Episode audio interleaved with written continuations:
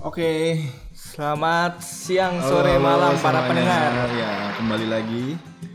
bersama kita PAJFM. Di sini ada gue Rangga. Saya Romo Yogo. Nah, Tapi PAJ FM sekarang nggak apa namanya? apa nih? Lagi kolaborasi nih. Oh, iya bener. Bulan Hari ini bulan November ini kita lagi kolaborasi dengan siapa? Project-project. ya. kita kedatangan dari salah satu pendiri mungkin ya Mo ya. Project-project. Enggak. Nah, tapi intinya Gua heran aja sih. Sekarang pasar-pasar udah pada pegang gadget gitu. aduh ini apa ini? Maksudnya apa nih? Agak sedikit ini, oh ini iya ya. iya. Itu di luar topik ya. Oh iya jadi udah- biar itu masalah. Ada ada ada lewat lewat. nah kita kan juga habis banget eh, ngerayain Sumpah Pemuda kemarin kan tanggal 28. Iya, 28 Oktober Betul. 92. Peringatan ke-92. Iya betul keperingatan 92 tahun.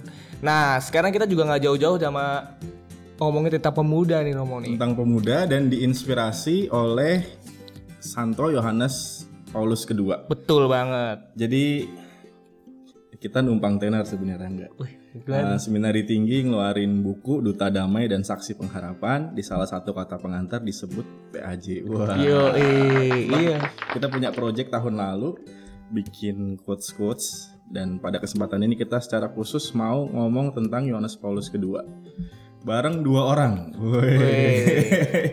ini kalau dari dekat dan dari jauh kosong kosong bentuknya. Kapal bisa karam nih kalau Bentuknya ya. Iya kita kedatangan siapa nih? Bisa diperkenalkan diri dulu. Silahkan. Halo, selamat sore. Eh, selamat ya sore teman-teman Yang semua. dengar ya, tergantung yang Iya, dengarnya tergantung kapan. yang dengar. Selamat pagi, selamat siang, selamat sore. Nama saya Gerard, eh, alumni Atma Jaya. Wih. Bangga, bangga. Percayakan kualitas lulusannya. Jaya Siko, halo anak Siko, eh, angkatan 2000. Angkatan 2000. Berikutnya siapa? Ya, semuanya. Halo, halo. Semoga semua baik-baik saja ya, sehat selalu. Namanya Pak. Bukan semoga baik-baik saja Ya, nama namanya. Pak. Nama saya Frater Daniel. Saya calon imam diocesan Keuskupan Agung Jakarta. Sekarang tingkat 3 tahun filosofan. Dan lagi ya? apa yuk? Apa yuk? Apa tadi disebut Masa sebagai namanya Frater Daniel di akta Frater Oh, iya. Daniel? Enggak dong. Oh iya, nama saya kalau lengkapnya tuh Yusuf Daniel Kusuma. Ah, gitu dong. Paruki mana, Mas? Ka- eh, parokinya Santa Clara Bekasi Utara. Kalau tadi PAJFM, terusnya Gerard alumni Atma Jaya, saya pernah tes di Atma Jaya. 2011 saya tes di Atma Jaya. Oh, mau disambung-sambungin. pernah hampir dapat Oh iya, oh iya betul Hampir dapat jaket orange. Hampir. Nah, Iya, gitulah. beliau-beliau ini termasuk Romo Yogo juga ada hubungannya sama eh, ngomongin tentang pemuda kali ini. Kita ngomongin tentang World Youth Day. Seperti yang kita bilang tadi bahwa World Youth Day juga eh, menjadi salah satu gagasannya dari eh, Paus Paulus kedua ya Romo Yohanes ya. Paulus kedua. Yohanes Ya, ya. Ya, benar. Nah, kita eh, mau nanya-nanya dulu nih, apa sih World Youth Day gitu? Ini ada Gerard. Gerard ini sesepuhnya World City. Oh, baru tahu ternyata beliau. Luar biasa. Mantan orang muda. Apa yang untuk di Indonesia berarti? Enggak di di Dunia. Ikut rapat di Vatikan, Bro. Woi. nah, seru deh mas ini. Bisa dijelaskan bisa itu. Evaluasi. WID aja ngikut, Bro. Luar biasa. Ya, World Youth Day ya sesuai dengan arti harafiahnya Hari Orang Muda Sedunia itu merupakan satu rangkaian acara yang diinisiasi eh, acara Gereja Katolik tentunya yang diinisiasi oleh Santo Yohanes Paulus II untuk orang muda, bro. Oh. Ah, jadi memang benar-benar eh, sebenarnya acara World Youth Day itu diadakan setiap Minggu Palma. Jadi Minggu Palma itu sebenarnya Vatikan ya eh, Paus pada khususnya mendedikasikan sebagai Hari Orang Muda Sedunia. Tapi nggak setiap tahun kan ya keluar duit banyak juga bro. Kalau misalnya tiap tahun kumpul gitu kan. Makanya setiap di level keuskupan, di, di level paroki gitu ya. Sebenarnya tanggal 20 eh, ting- ta- apa hari Minggu Palma itu eh, hari kepemudaan sedunia. Nah, Tapi setiap dua atau tiga tahun sekali eh, Paus mengundang mengundang siapa? Orang-orang muda dari seluruh penjuru dunia untuk datang berkumpul di suatu tempat untuk eh, ikut ya bareng-bareng di acara World Youth Day itu sih. Oh. Gagasan utamanya kenapa sih Paus Yohanes Paulus II meng- menggelar wah ini sebuah ide kontroversial. Oh, iya, bukan kontroversial sih maksudnya breakthrough banget gitu kan mengadakan uh, World uh, Youth Day gitu. Tahun jadi tahun 85 itu kalau nggak salah eh, PBB mencanangkan tahun orang muda sedunia internasional. Waktu itu Vatikan eh, menyambut gagasan itu dan waktu itu ada Jubileum of Redemption, eh, Jubileum eh, penebusan kalau nggak salah eh, yang dia diinisiasi oleh Santo Yohanes Paulus II. Terus dia itu asli Polandia ya. Iya, iya. Jadi Polandia itu waktu zaman dulu kan rezim komunis ya. Iya. Itu ada satu movement namanya Life Movement yang dia sangat suka di mana Life Movement ini gerakan ini suka ngumpulin orang dari berbagai level usia, eh, keadaan ekonomi pokoknya untuk berkumpul ngadain retret.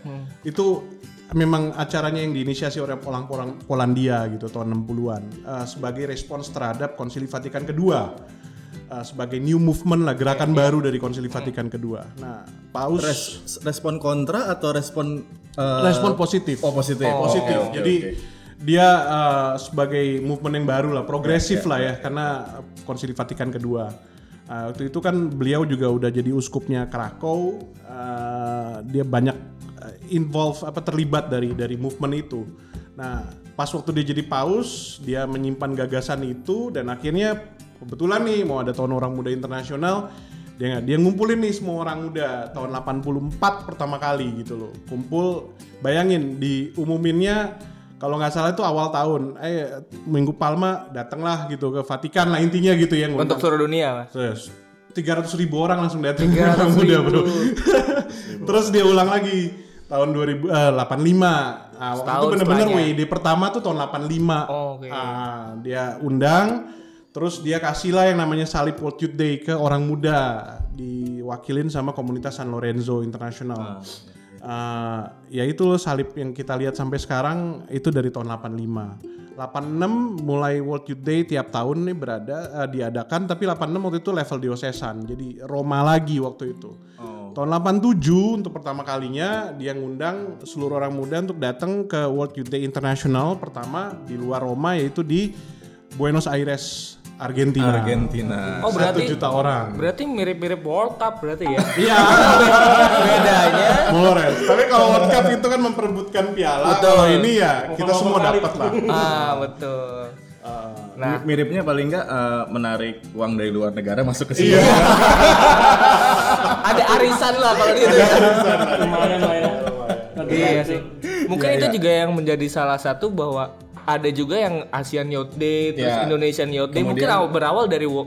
turunan-turunannya Yes, Betul, betul, betul. Oh. Nah ini ada Frater Daniel nih di sini Nah, nih. iya nih.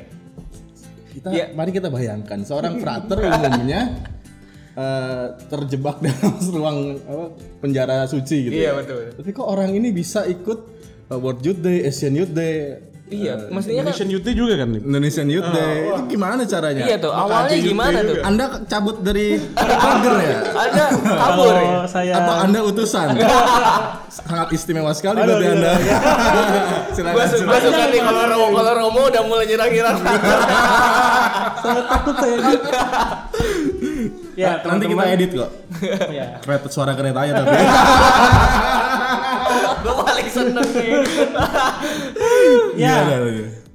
Itu bermula sebelum saya berjubah. Wih. jadi kan saya di seminari baru tahun 2017 kalau mengenal namanya Youth Day saya pertama kali yang ikut-ikut Youth Day ini 2011 pertama kali Indonesian Youth Day diadakan di Sanggau. Saya menjadi peserta sebagai utusan dari paroki. Berangkat dia tuh ke Sanggau Kalimantan Kalimantan Barat berasa tuh live in 2012 kalau nggak salah. 12 ya 12. Iya, 12 deh. 2011 Madrid soalnya. Oh iya. Belum tahu tuh Madrid tuh. 2012 saya ikut IED di Sanggau, live in di salah satu pedalaman di Bay Betung, di Sintang, terusnya ya itu merayakan iman bersama sebagai orang muda dan itu cukup banyak waktu itu kalau nggak salah ribuan ya 2000 atau 4000 orang gitu yang ngumpul di Sanggau di megaten besar lah pokoknya sangat luar biasa pengalamannya selanjutnya dari IED Sanggau berlanjut tuh suatu ketika saya 2014 Ditelepon saya. Kamu nggak ditelepon? Maksudnya apa? Mau- Mau Polres? Tiba-tiba ini di grup BBM dulu. Di kebetulan saya udah menjadi salah satu volunteer di Grup BBM. Komisi Kepemudaan. Ketahuan gitu usianya berapa. Iya. BBM dong gitu. Jawa-jawa baby. Ditanya available siapa nih slot untuk berangkat Asian Youth Day. Kebetulan di Korea gitu kan. Dejo. Langsung ke Asian. Dejo gitu kan. Menang banyak Iya. ya. saya masih kuliah kan, masih kuliah. Saya pikir ah seminggu oke lah, skip lah saya bilang gitu. Wih. Ikutlah akhirnya tuh untuk pertama kalinya ikut Asian Youth Day di Korea. Dan itu bagi saya pengalaman yang luar biasa karena pertama kalinya hanya berjarak satu meter dengan Paus Franciscus. 2014 tuh.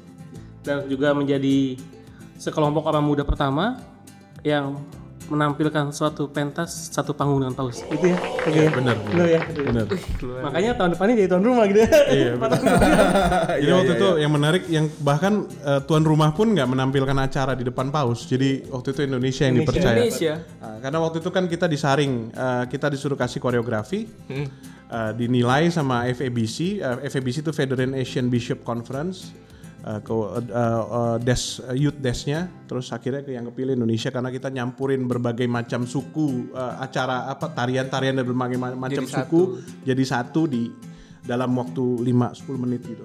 yang itu luar biasa sekali dan yang bahagia sekali itu bagi teman-teman khusus kontingen Indonesia waktu itu adalah hampir setengah dari kami yang berangkat itu itu semua salaman sama paus Iya. jadi benar-benar ketika paus sampai depan panggung sebelah kanan orang Korea gitu ya sebelah kiri orang Indonesia. Cuman dia nengok ke kiri. Ya kenapa? Karena saya pakai baju daerah? Oh ya unik pakai sendiri. baju gitu kan? Nggak pakai baju. kesempatan lah tuh teman-teman yang cuman misalnya dibilang lip sync hanya lip sync untuk main musik karena nggak boleh live. Iya. itu tuh salaman segala macam itu sangat luar biasa sih. Pokoknya pengalaman luar biasa saat itulah dan itu menjadi suatu pengalaman iman sih buat saya gitu. Itu Youth Day Asian Youth Day di Korea. Tapi sebelum sebelum masuk ke situ nih, ini orang pasti nanya-nanya. Apa nih? Asian Youth Day, Indonesian Youth Day, Iya. World Youth Day. Bedanya apa? Terus Kenapa bisa ada Iya. turunannya gitu? Terus acaranya isinya apa sih gitu? Berapa lama waktunya gitu? Apakah sama sama yang lain Iya. juga World Youth Day? Gitu? mungkin kalau saya bisa jawab tuh garis besarnya sama tuh dia ada tiga nanti mungkin tambahin nama Roger kali ya karena lebih ahli gitu ya pasti itu ada ada live in ya ada Eh, live ya in pasti ada live in. ada live in terusnya ada ekaristi bersama ya Ekaristi bersama. katekese ya Katekese. Nah, itu tuh. ya silakan dijabarkan lah k- ini apa rangkaiannya kalau disebut Youth Day itu satu yang pasti harus ada perjumpaan, harus ada eh, perenungan which is vigili dan harus ada perayaan Ekaristi.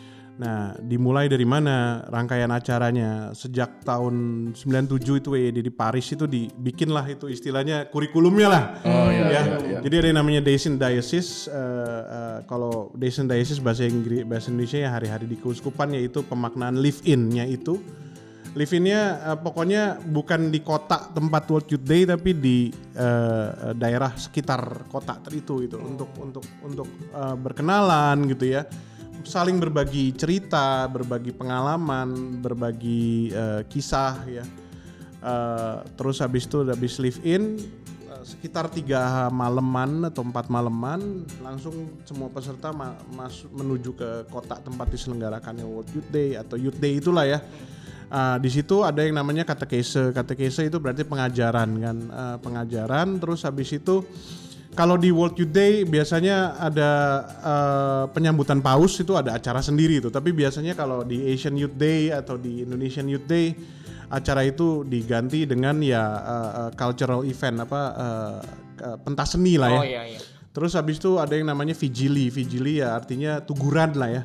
Tuguran em, kalau diartikan lagi ya penyembahan ke sakramen Maha Kudus. Jadi sakramen Maha Kudus ditahtahkan di panggung gitu ya selama semalam suntuk ya kita orang muda ya berjaga lah di sana dan eh, eh, eh, eh, memaknai kisah sejarah Yesus istilahnya gitu.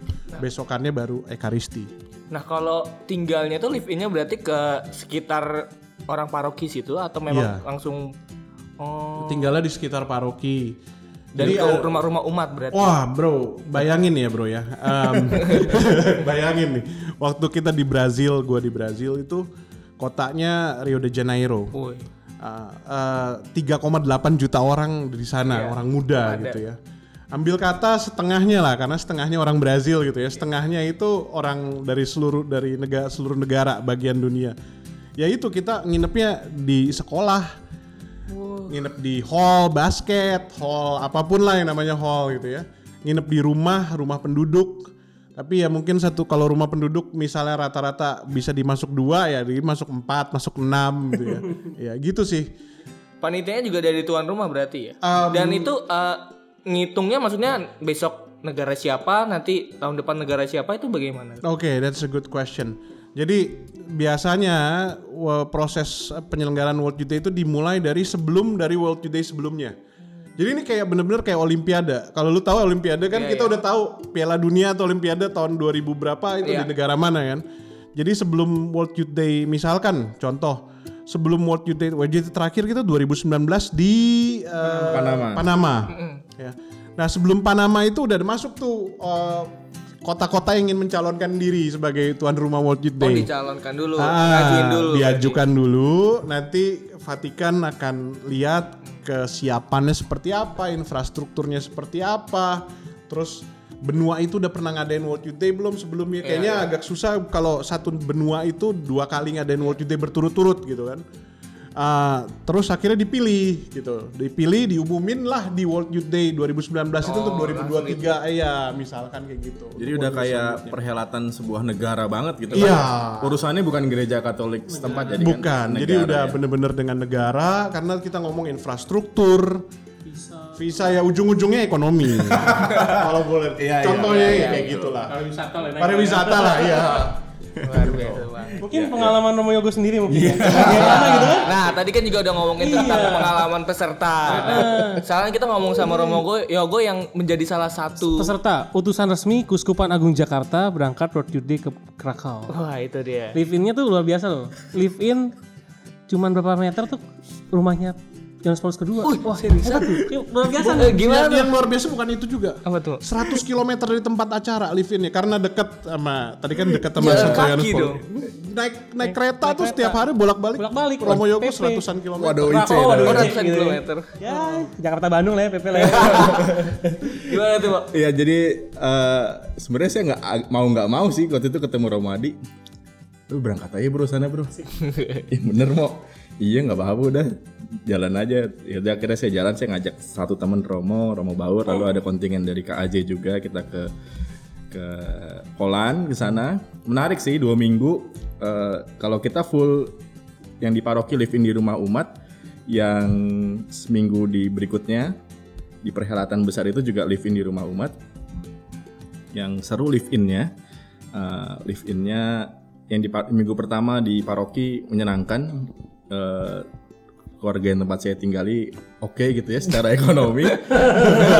Di sana tuh mobil BMW Audi biasa banget Iya, kalau itu bener sih.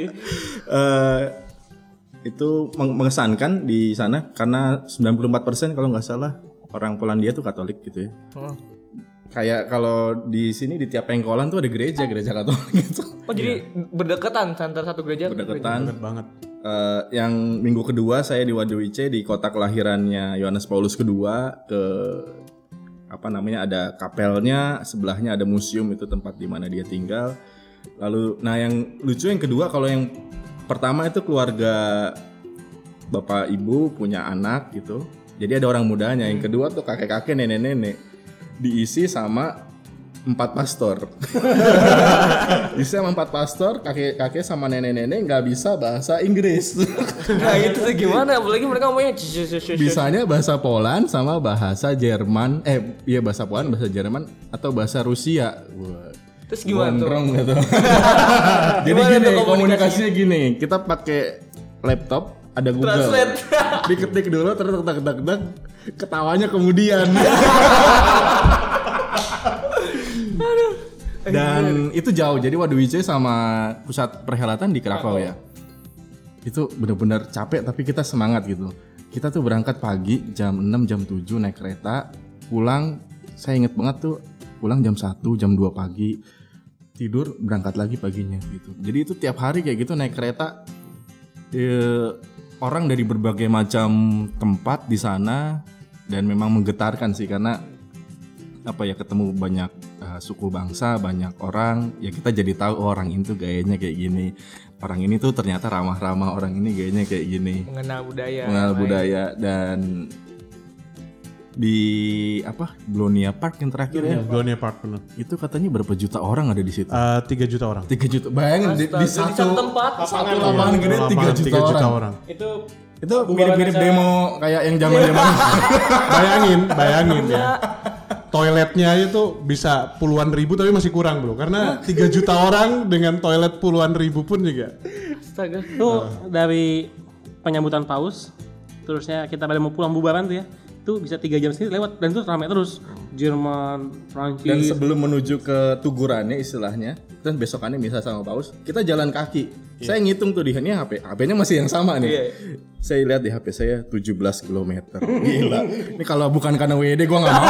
Jalan dan itu dari segala penjuru tuh segala penjuru. Perginya panas pulangnya hujan inget ya gue inget banget pas pulang kita semua keluarin seluruh Indomie dengan rasa. Ini bukan iklan ya tapi ya, boleh lah iklan Indomie Iya, boleh iya. ya. Dengan rasa macem-macem mie instan dimasak bareng-bareng itu nikmat banget bro. Luar biasa. Dan dingin di dan saat dingin-dingin dingin di sana.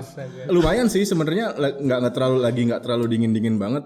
Cuman ya agak dingin juga gitu. Ya karena kan waktu itu summer ya. Anginnya ya. Jadi itu jam 9 masih terang. Iya betul. Terusnya jam 5 pagi udah terang banget. Jadi itu malamnya pendek. Dan itu berasa buat kita orang Indonesia kan berasa banget tuh. Iya. kayak gitu nuansanya.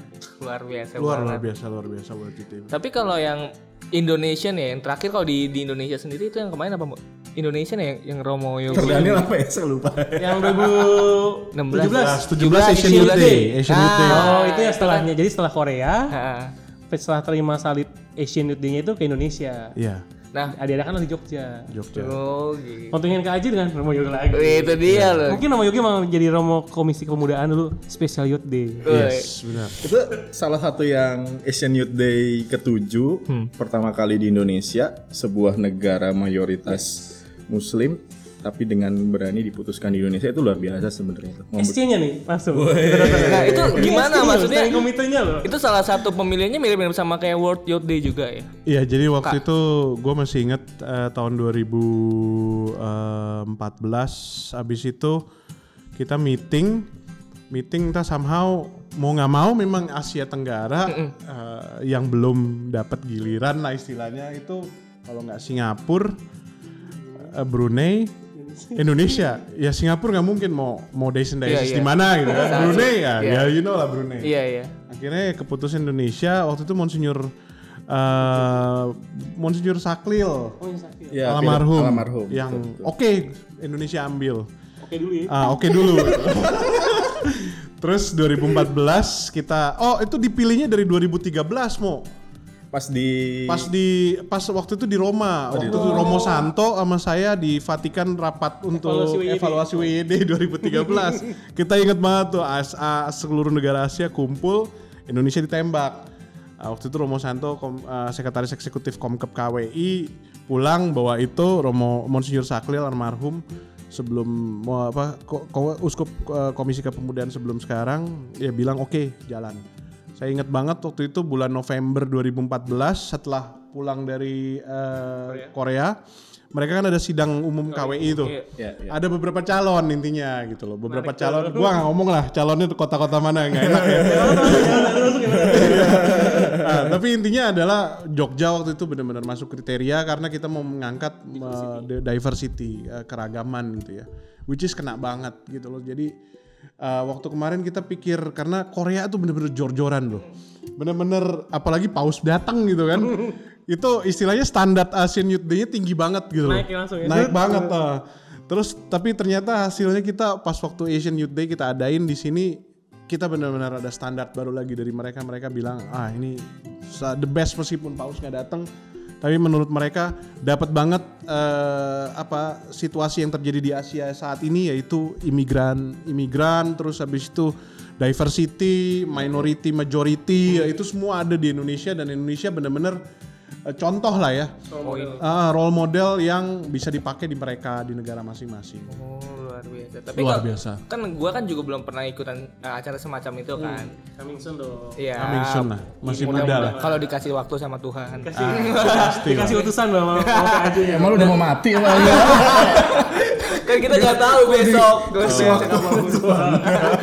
Nih, nah itu tuh sebenarnya gue bingung. Waktu itu di, di Jakarta sendiri pernah ada acara buat mewakili itu kan kamu ya. Bahkan di paroki gue sempat ada yang Iya, dia Matias. Matias Rasul kan. Itu karena live in-nya. Kan tadi gue dari kita dengan kita ngomong kan ada acara live in. Live in-nya nggak pasti nggak di Jogja karena Jogja penyelenggaranya kan. gitu. Jadi live in-nya waktu itu di seluruh keuskupan di Jawa sama satu keuskupan di masing-masing pulau. Jadi waktu itu ada keuskupan Palembang, keuskupan Agung Palembang, keuskupan Agung Pontianak, keuskupan Agung Makassar, eh, Bali, Bali, Papua enggak ya? nah, Papua enggak. Jadi pesertanya itu disebar di beberapa tempat tersebut. Yes. Sebar. Dan aca- buat acara kecil-kecil juga. Di level paroki. Iya. nah. Pusing tuh. Pusing. itu persiapannya luar biasa nih. Logistiknya, logistiknya. Soalnya ya makanya gue bingung kena bisa di Jogja terus di Jakarta ada acara. Jadi sebenarnya acara yang bener yang mana gitu. Perannya istilahnya pera lah. Perannya. Oh gitu. Ya pusing lah intinya yang di pengurus di Days in Daysis pokoknya misu-misu sama panitia pusat aja. Ketemu nih sekarang ketemu nih. No comment. Oh iya. iya. Tapi ya seru lah karena eh, kita kedatangan orang non Indonesia. eh, Oh kita dapat dari mana? Uskup dapat. Taiwan kan? Taiwan, Filipina, Taiwan, Filipina ya. Taiwan, Filipina. Ada uskupnya. Ada Terus uskupnya. kita sebar di kalau di Jakarta di Seminggu. 8 dekenat pokoknya kita sebar Lawan semua. Lawan paroki. eh, ketemu sama umat juga diadain parok kegiatan-kegiatan eh susahnya karena hal-hal teknis itu yang kadang-kadang kita nggak nggak bisa duga gitu waktu itu ada isu yang Katolik Cina daratan yang tidak saling kenal yang kita taruh di Oh iya, samadhi gitu. Yang sempat dis- banget. diselipin buat nonton di Jakarta. Terus akhirnya kita selipin sama dia. Cuman saya nggak tahu apa-apa, saya udah masuk. saya cuma tahu dengan ceritanya doang. Kalau saya no comment. Yang ini juga ini udah. Oh iya. Biasa. Oke oke. Nah, nah ini kan kalau dicari kegiatannya banyak ya dari A sampai Z pengalamannya juga luar biasa. Tapi ya, sekarang kita mau gali ini pengalaman secara personal nih. Eh, kalau saya ada eh, secara struktural atau apa secara. Nanti kamu nanti. Eh, eh, eh, tapi kalau buat Dr. Daniel sama Gerard pengalaman personal apa sih yang wah WYD ini paling nggak punya sesuatu atau paling nggak mengubah hidup gua atau apa gitu. Mungkin dari gua dulu ya. Iya. Oke. Apalagi ini banyak banget. Dari dari Sebut dari dong, paling aja, paling kecil aja. sampai yang paling besar. Kalau di total berapa ikut berapa kali? Iya, berapa kali? Eh, baru empat. WID-nya Baru. 4. WID 4. AID-nya? AID-nya 2. 6. IID-nya IID-nya 1. Satu. Iya gimana? KJUT 1. KJUT. Eh, W- WID satu eh gue waktu itu ingat banget pertama kali di eh, ajakin WID itu oleh calon istri yang sekarang udah jadi istri. nah itu eh, sebenarnya di waktu itu tahun 2005 di Köln Jerman. Tapi waktu itu baru kerja kan ya. Baru kerja terus keluar negeri juga belum pernah. Jadi kita skip. Tapi ingat waktu itu pertama kali di Sydney 2008 tapi gue mau share karena ini pengalaman pribadi banget. Eh, di World Youth Day gue mendapatkan sesuatu, tapi gue juga ternyata menjadi agent, menjadi eh, eh, perpanjangan tangannya Roh Kudus terhadap orang lain. Mungkin gue cerita yang itu dulu. Jadi tahun 2011 di Madrid, eh, seperti biasa nih kalau WYD, Ro- Romo sama Daniel pasti tahu lah ya. Kita kalau mau datang penyambutan paus tuh mulai apalagi mulai penyambutan paus di hari ketiganya WID, seluruh eh, peserta dari berbagai pelosok kota itu keluar semuanya dan menggunakan public transportation seperti KRL, terutama MRT ya di sana ya di Madrid. Waktu itu gue inget banget kita mau ke menyambut paus, Paus Benedictus, kita eh, gue ikut ke MRT, gue naik MRT-nya untuk ke lokasi di MRT rame banget setiap negara udah masing-masing saut-sautan. Basically MRT kota itu sebenarnya udah libur lah selama seminggu itu orang Diwajibkan. lokal disuruh di- Iya. disuruh liburan keluar gitu biar itu untuk WID jadi waktu itu gue ketemu orang Itali di sebelah gue lagi naik M lagi naik MRT ya nanya, eh where you come from, dari mana? Gitu kan? gue dari Indonesia, dia dari, oh, dari Itali gitu, dari Torino gue masih ingat banget. gue lupa namanya siapa gitu, tapi dia kaget, hah Indonesia? Iya. Bukan Indonesia, bukan Indonesia itu negara Muslim terbesar di dunia. Terus gue bilang, iya bro, terbesar di dunia. Tapi kita ingat, kita masih ada 7 juta orang Katolik. Bahkan lebih besar dari negara Austria. Penduduk seluruh penduduk Austria aja cuma 5 juta. gitu. Indonesia kalau dikumpulin 7 juta, dia kaget bro. Terus akhirnya ngobrol gitu. Ya kita cuma 3% segala macam. Tapi gue ya, gue bilangin bahwa kita masih berdinamika di Indonesia gitu ya. Masih ke gereja, gue dengerin Injil yang sama kok sama Injil lu yang di kampung, di, di kampung lu lah intinya gitu. Dia dia amazed banget gitu. Saling cerita, saling cerita sampai beberapa stasiun kita turun di stasiun itu. Tapi karena dia sama temennya, dia intinya ke arah kanan, gue ke arah kiri lah sama anak-anak gue, sama rombongan gue. Sekitar beberapa menit kemudian, terus abis itu dia, gue dengar suara sayap-sayap Gerardo, Gerardo, Gerardo. Makin lama makin mendekat ke gue gitu. Makin dekat ke gue terus dia terharu nangis gitu dia peluk gue ini this is for you dia ini ini buat lu. Kenapa? Gue tanya. Kalau nggak salah namanya Stefano atau siapa gitu ya. Kenapa kenapa Stefano? Gitu. Uh, Tuhan udah menyapa gue lewat lu. Kenapa? Gue tanya. Dia bilang you know Gerard sejak gue udah jadi Katolik sebelum gue lahir bro dia bilang. Di sana setiap hari Minggu semua orang ke gereja itu udah kayak autopilot. Jadi dia ngerasa em, imannya bener-bener kosong. Dia nggak nggak nggak bener-bener ngerasa Katolik itu menjadi suatu kewajiban buat dia way of life. Jadi dia disuruh bahkan dia ke, ke WD itu disuruh mamanya gitu dibayarin untuk datang.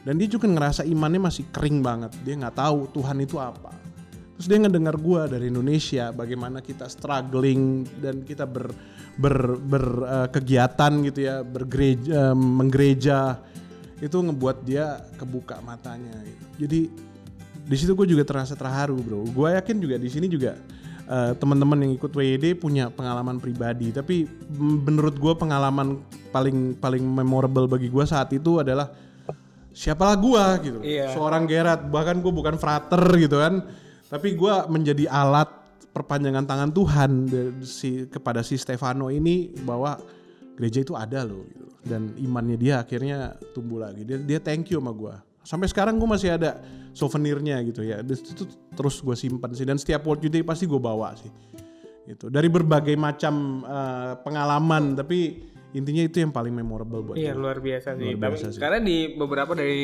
teman gue juga ada yang bilang begitu. Gue dibaptis dari kecil tapi gue nggak pernah ngerasain apa itu ya. Gue ke gereja ya udah gitu nggak ada yang gue bawa pulang. Nah yang ini kasusnya hampir mirip karena ketika Kak Gerard bilang bahwa begini-begini dia baru sadar ternyata ada yang perlu diperjuangkan Yes, gitu. benar bro. Gue nggak tahu deh. termasuk belahan jiwa ya. itu itu dari World Youth Day eh dari Youth Day juga atau Enggak sih, ini Oh, enggak. temen anak-anak Atma juga kok. Oh gitu.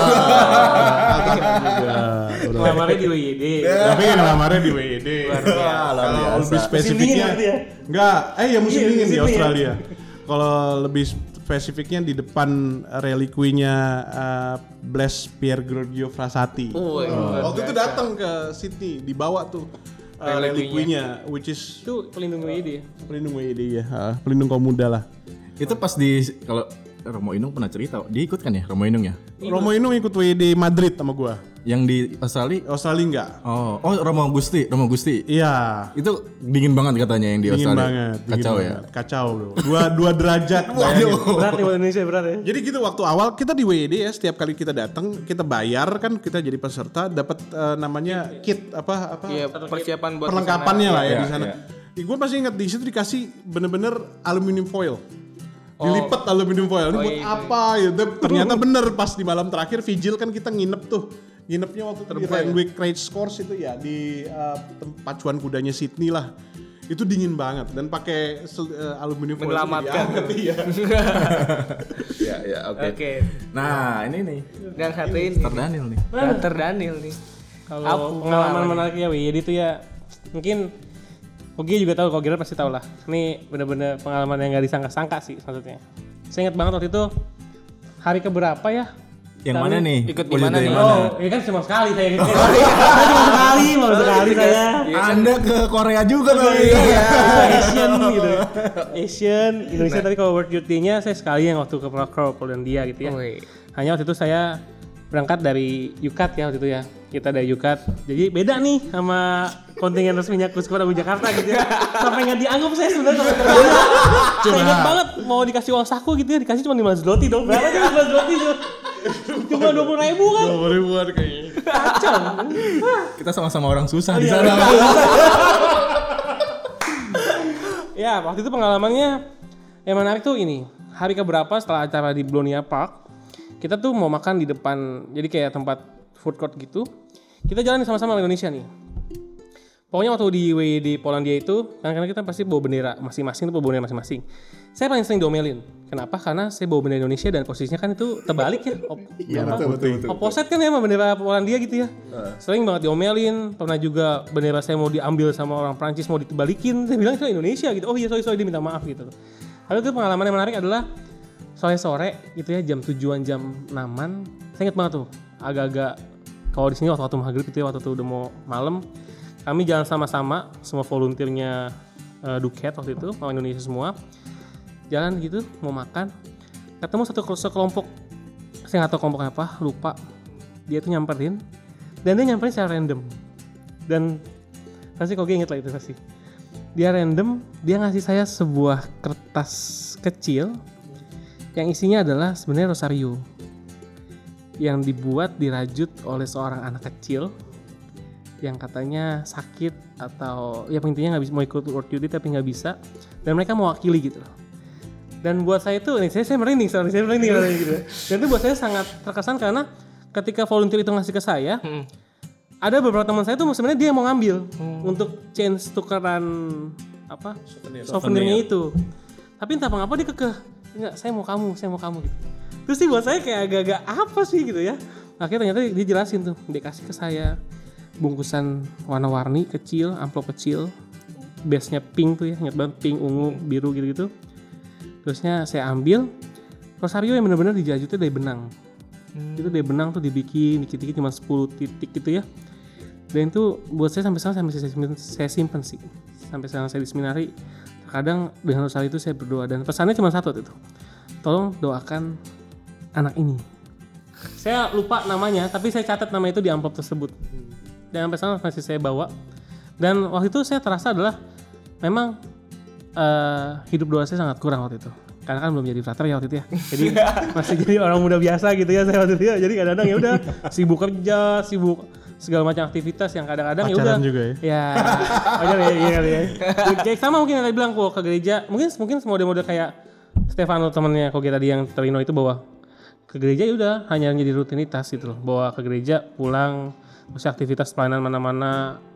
Eh, perbuatannya banyak gitu tapi kadang-kadang akhirnya hidup doa secara pribadinya sangat kurang. Dan itu membuat saya cukup menjadi sebuah teguran sih ya bahwa coba lagi untuk hidup doa lagi. Kayak ngerasa di restart dan itu sampai saya masih ingat. Dulu berarti 2016 ya saya 2024 tahun yang lalu dan itu kejadian yang buat saya benar-benar ngerasa sih buat pengalaman iman saya terkait waktu WYD itu terus saya juga kalau WYD juga pengalaman iman juga yang terkait sama ini sih yang kalau tadi bilang Romo bilang setiap gang ada gereja tuh Polandia tuh luar biasa gitu ya.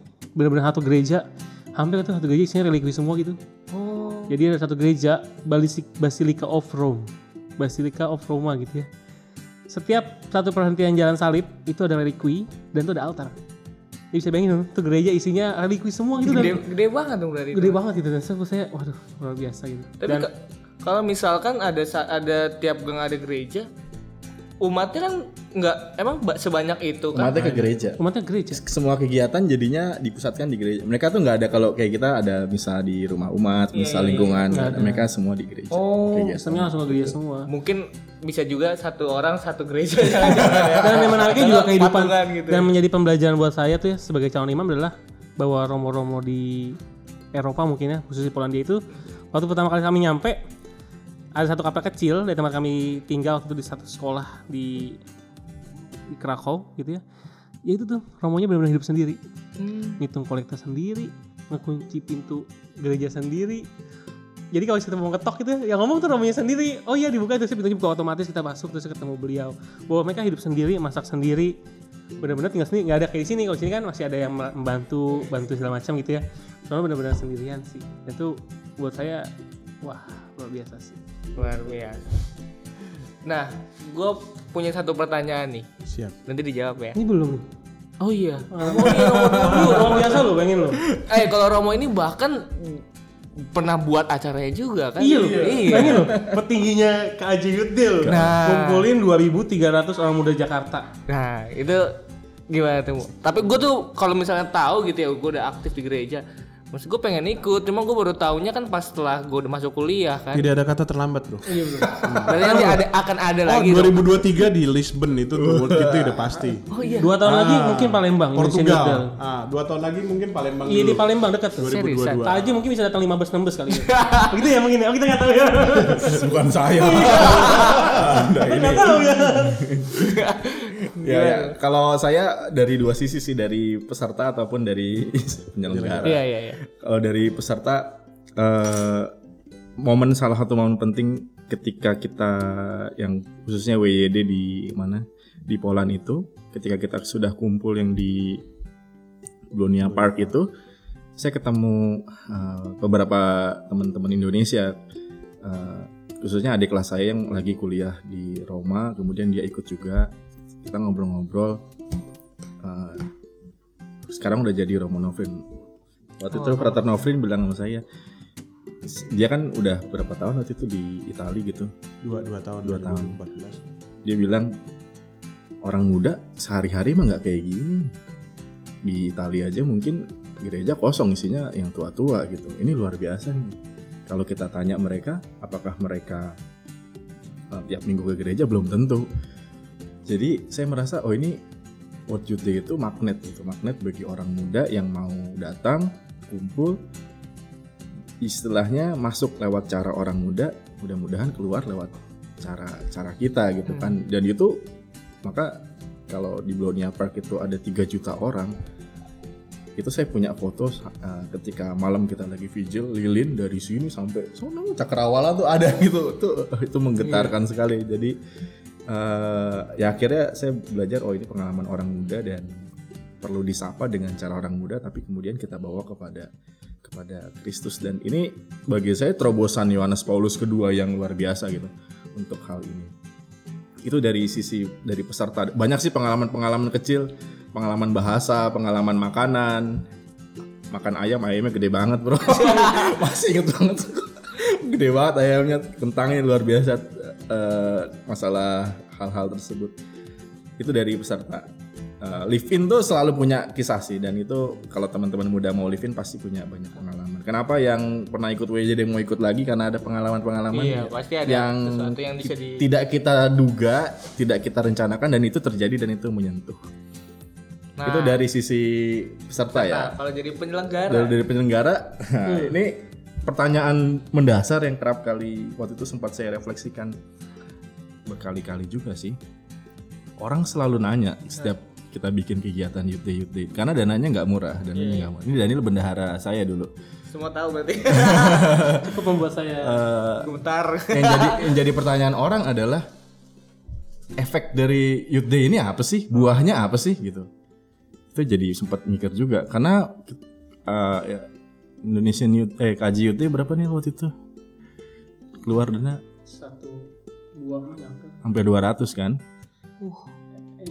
oh sorry sorry Astaga, nolnya 9. 700 Oh ya hampir satu m lah pokoknya. sampai satu terus bikin Asian Youth Day juga lumayan 15 M. 15. itu yang itu, itu yang pusat ya Oh, kalau WID mungkin tahu kan WID itu gede ya? Oh, ini gede banget. Wah, gede itu- banget. Jutaan ya?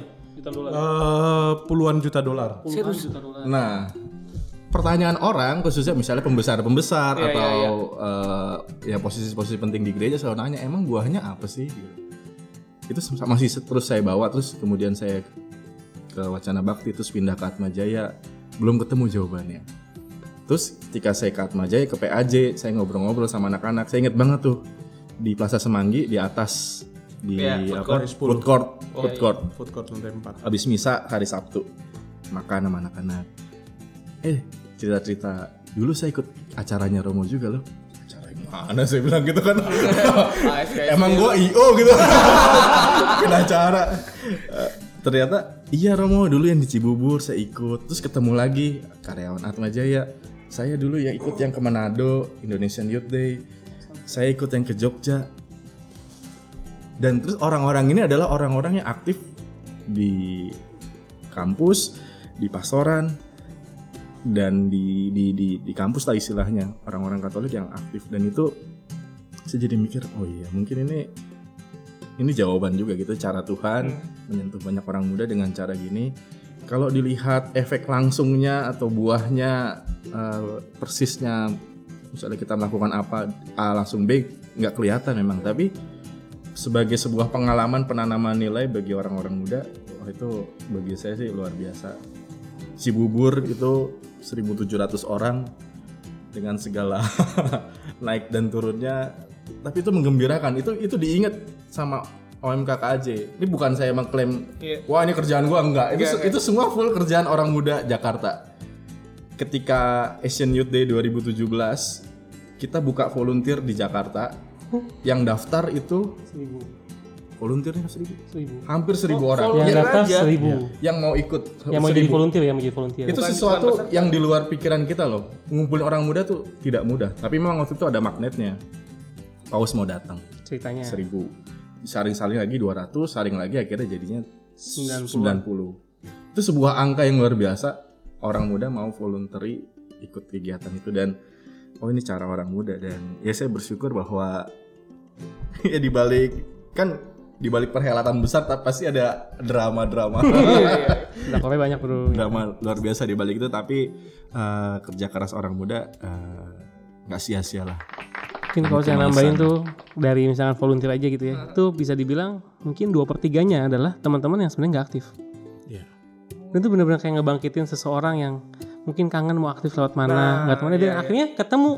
Dan itu menjadi batu loncatan. Saya kenal beberapa orang yang sekarang ternyata dulunya volunteer atau dulunya ikut KJUD atau ke IED Sanggau ataupun Manado, ada beberapa menjadi ketua sikap di paroki, ada beberapa menjadi ketua komis- eh, komunitas kategorial. Dan itu membuat kita kayak apa ya? Wah, buahnya berasa Iya, gitu, iya, iya. walaupun memang tidak langsung instan dalam tahun yang sama, tapi ternyata setahun dua tahun ke depan ada tergerak hati mereka untuk keterlibatan dalam gereja dan akhirnya itulah buah-buahnya dan ya sama mungkin kayak Kogi sama istrinya menikah dan itu menyatukan banyak pasangan juga banyak Iya, gitu loh iya, ternyata akhirnya Melalui situ kan. dari situ juga. Iya sih bener juga karena menurut gua memang acara besar paling yang kalau kita tahu di paroki ya paling anak OMK-nya aja. Kalau dia nggak aktif di OMK dia mau ke mana? Nah ada acara besar seperti ini siapa lagi? Mungkin temennya pengen nyari teman baru juga kan? Mungkin di situ juga yang jadi Secara dorongan. statistik eh, yang lam- masuk ke jadi pastor sejak World Youth Day ini meningkat signifikan. Iya, salah satunya. Salah satunya. Terus em, ada yang salah satunya yang benar-benar selain Fra- Frater Daniel, kita ada satu namanya Suster Sarah, Sarah Hemming namanya. Itu benar-benar dari keluarga yang sangat sangat sangat sangat eh, berada lah ya kalau kita ngomong di Jakarta ini. Nggak pernah lah tuh dia orang Indonesia? orang Indonesia. Orang Indonesia terus gue inget banget eh, waktu itu dia ikut World Youth Day 2011 Madrid dia benar-benar tergoncang intinya. Dia bilang sendiri bahwa dia wow gitu loh and kuat sekali gitu. Kayak- eh, eh, gereja kita. Terus dia merenung merenung merenung merenung pokoknya tuh 2014 dia masuk suster. Keren, luar biasa.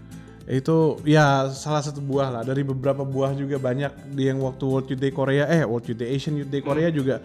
Banyak juga yang kita dengar sekarang yang peserta volunteer volunteer dari Koreanya itu sendiri sekarang udah ada, ada bahkan udah yang ditabisin atau udah jadi frater gitu.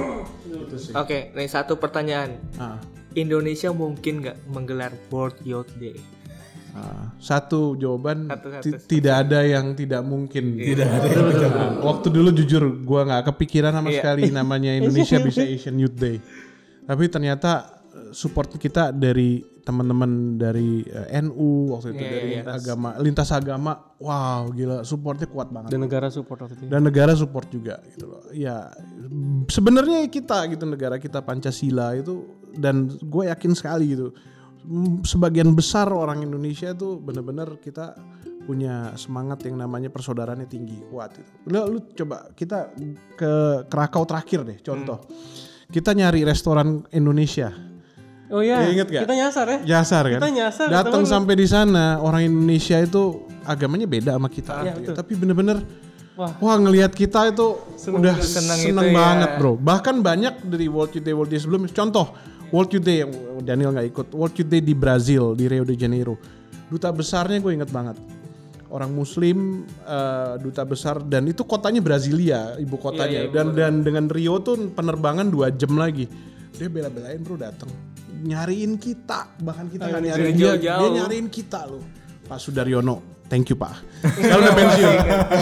Dia bener-bener sangat sangat sangat Indonesia sekali gitu. Dan bener-bener kita dijamu kita bahkan dikirimin perwakilannya untuk stay sama kita. Bantuin.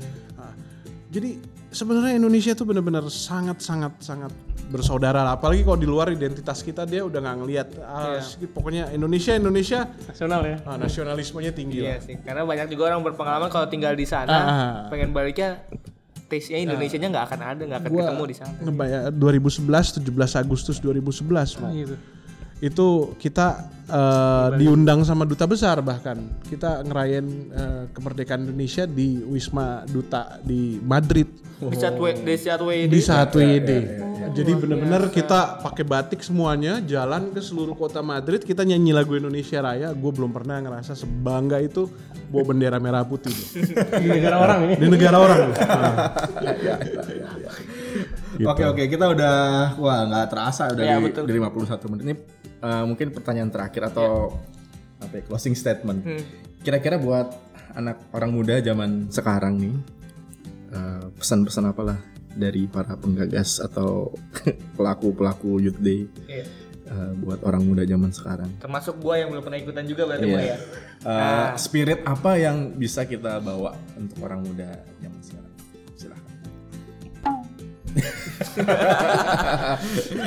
Ayo, Frater. Eh, kalau mengaca pada buku yang diterbitkan oleh Seminari Tinggi ini, Promo nih. promo dong.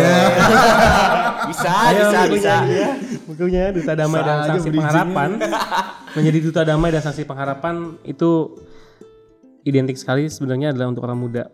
Kita menjadi pribadi-pribadi agen-agen pembawa damai dan juga yang menjadi pribadi-pribadi yang benar-benar membawa pengharapan bagi semua orang apalagi eh, ini kan pasti di setelahnya masih masa pandemi ya gitu ya. Apalagi masa sekarang saya terasa sekali bagaimana melihat banyak orang muda yang pada akhirnya secara kreatif memiliki muncul-muncul harapan baru dalam hidupnya. Nah itu menjadi suatu virus yang baik positif bagi semua orang.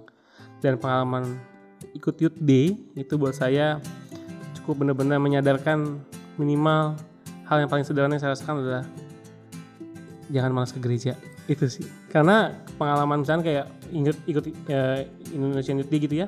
Dua kali di pedalaman di pedalaman Manado di Sulawesi Utara dan satu di pedalaman di Sintang. Itu bagaimana mereka harus berjuang ke gereja luar biasa mendapatkan komuni yang sebenarnya yang mungkin tidak seperti kita yang gampang seminggu sekali naik angkot atau naik gojek atau naik apa langsung nyampe ke gereja dan mereka benar berusaha luar biasa. Tapi itu menyadarkan kita lah sebagai orang muda mungkin apalagi khususnya di Jakarta ya bahwa yuk terlibat aktif dalam hidup dengan caranya masing-masing. Dan pasti Tuhan buka jalan. Kalau teman-teman bisa tahu melihat pengalaman sharing imannya banyak teman-teman yang sudah pernah terlibat walaupun nggak ngikut tapi hanya sebagai volunteer atau sebagai yang minimal bantu-bantu. Tapi itu punya pengalaman iman masing-masing dan itu cukup menggetarkan. Dan bagi saya secara konteks untuk menjalani akhirnya terlibat masuk dalam eh, menjadi salah satu calon imam khususnya di KAJ ini tidak menutup mata bahwa pengalaman Yudi ini cukup mempengaruhi saya juga dalam untuk menapaki jalan panggilan ini sih. Jadi kalau kesannya Johannes Paulus kedua tuh don't be afraid ya, jangan pernah takut gitu ya. Jalan terus. Ya bukunya mari bukunya. Damai dan Saksi Pengharapan. Luar. Tersedia di mana? Tersedia di Obor dan di Seminari Tinggi. Wih, luar biasa. Kentara. Berarti yang bisa gue tangkap yang penting ikut aja dulu. Ikut Udah aja dulu. nggak usah mikir mana-mana. Bener, kalau pengalaman tuh bener-bener kayak minimal kalau pernah dipanggil sekali kayak kayak Nabi Samuel gitu dipanggil, ikut aja dulu, ikutin dulu gimana. Bener kata Romo Yogo, kadang-kadang tuh anak muda ikut aja dulu, ikut caranya kita gitu ya. dan pada akhirnya ntar kita bakal menemukan sendiri tuh titik tolak kita kalau bahasa teologi itu kadang berat tuh ya metanoia gitu loh akhirnya kembali gitu berputar bahwa ya Tuhan itu yang kita lihat gitu. Oke, luar biasa. Mantap. Udah kayak frater ya? Flutter ya, emang flutter. saya, saya masih suka balik-balik. Karena sudah tahu seluk beluk sebelum dan sesudah ya, Moy. Mengabdi sama beliau lama soalnya. Terlalu dalam berarti ya. Terima kasih Daniel dari Gerard. Iya. Eh, ada satu kata dari Santa Catarina dari Siena eh, itu di quote di World Youth Day 2011 eh, Be who God made you to be and you will set the world on fire. Jadilah sesuai dengan apa yang tuh kehendak Tuhan terhadap diri kamu. Dan kamu akan membuat dunia terbakar gitu loh. Eh, you will make a difference. Akan ada, ada seperti yang tadi Daniel bilang gue mau relate aja. Jangan takut gitu loh. Eh, dari gue sendiri eh gue waktu itu pas ikut World Youth Day gue punya standar oh wah kayaknya abis pulang World Youth Day ini gue akan berubah berubah nih ya. Tapi buk, justru nggak berubah gitu loh. Jadi gue ber, gua ber- berpikir waktu setelah ikut World Youth Day gue akan jadi orang yang sombong orang yang eh, fanatik lah ya.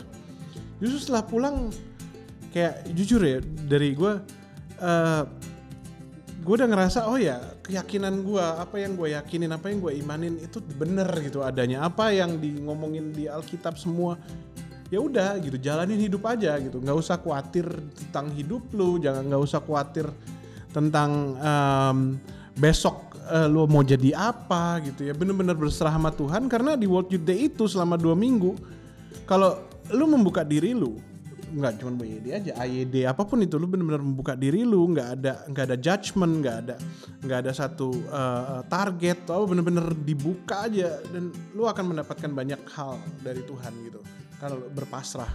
Jadi jadi pas uh, World Youth Day itu bener-bener kita jangan set target apa apa contoh yang paling gampang ya yang gue dapetin gue mau ketemu paus Gier at, at the end orang-orang yang punya target itu nggak ketemu paus. Tapi bahkan gue bilang ah ma, udahlah nggak usah ketemu paus. At the end Malah ya, di- malah, malah ketemu. dipertemukan gitu. Iya. istilah gampangnya kayak gitu ya. Jadi ini juga relate ke kehidupan kita masing-masing. Orang muda eh, kita yang namanya kompetisi satu sama lain gitu ya eh, prejudice sampai eh, per- pemikiran-pemikiran yang kita kotak membuat kita terkotak-kotak udah jangan buang aja lah. Gitu. Terus jangan berpikir juga "Oh, kita punya agama bener nggak sih gitu ya? Ya udah jalanin aja. Bener-bener eh WYD merupakan menurut gue satu satu eh, eh, acara yang eh, diselenggarakan oleh gereja satu bukti bahwa gereja itu hidup gitu. Gereja itu hidup gereja itu adalah orang muda contohnya di di Youth Day ini gitu loh kalau mau ngerasain ikut sendiri gitu loh dan kalau ditanya rasanya seperti apa nggak bisa, gitu Iya. Bener-bener Lu harus ikut. ikut sendiri gitu ha. ya jadi bagi gue sekarang pesan gue adalah ya udah jalanin hidup lu gitu jangan takut ya tadi eh, eh, Daniel Frater Daniel bilang kalau menurut gue bener-bener pasrah cari dari da- eh, suara hati lu ngomong apa udah tuh jalanin aja gitu. Dan pasrah sama Tuhan gitu. itu sih Mantap. Jadi terinspirasi ya? Iya, bukan jadi jadi pengen ikut. Lagi, lagi magang kan? Oh iya. saya nggak bisa saya kepaku sama kuliah. Masih 2023 Lisbon. Dijadwalin. Lisbon itu Portugal Gue mau ketemu Ronaldo. waktu Madrid kemarin ada tuh pertandingan amal. Oh, Jadi iya. mantan-mantan sepak pesepak Oh, bolanya iya, iya. Real Madrid, Atletico Madrid tanding. Iya. Lumayan tuh. Eh, sempet ketemu sempet nonton sampai sempet nonton gua. Luar biasa banget. Nah, jadi itu itu acara negara kan jadinya. World Youth Day udah menjadi acara yang negara pasti ikut terlibat untuk mensukseskan itu sih. Luar biasa, luar Eh biasa. cukup lah kalau sampai 2023 mah. Gitu mah. Kalau kayak Bapak nggak gitu ini ya. Nabung bro dari Nah, Bu, Siap, siap. bulan Agustus 2023. kasih tuh. Satu. Siapa tahu lu live innya di rumahnya Ronaldo kan? Iya. Iya. Nggak mungkin, nggak mungkin. Nggak mungkin. Oh siapa tahu ada pasangan di situ kan? Oh iya bisa jadi. Lintas negara. Lintas negara. Rumah pembantunya Ronaldo. Apa yang penting bule. Oke deh luar biasa Oke, itu aja luar biasa. Wah, nih para pendengar di Atma Jaya mudah-mudahan dan juga mungkin yang lain juga gitu ya terinspirasi eh, dengan pengalaman Youth Day digagas oleh Yohanes Paulus kedua. Terima kasih banyak Pater Daniel di tengah segala kesibukan. Yes. Kesibukan di penjara suci. Gerard dan, Dan juga, juga, ya, istri terima Gerard, kasih sudah datang ke sini. Nah, dan juga sekali lagi kita mau ngingetin bahwa teman-teman juga bisa beli buku Duta Damai dan Saksi Pengharapan. Nah, ini buku yang mau uh, mengetahui tentang Yo- Santo Yohanes Paulus II lebih dalam lagi tentang penggagas juga dari uh, WYD juga bisa baca di sini dan bisa beli di Seminari Tinggi dan juga di Obor, betul ya? Betul. Nah, oke deh. Itu aja. Ya, gitu aja. Terima kasih banyak semuanya. Eh, sampai ketemu di podcast berikutnya. Sampai jumpa. Dadah.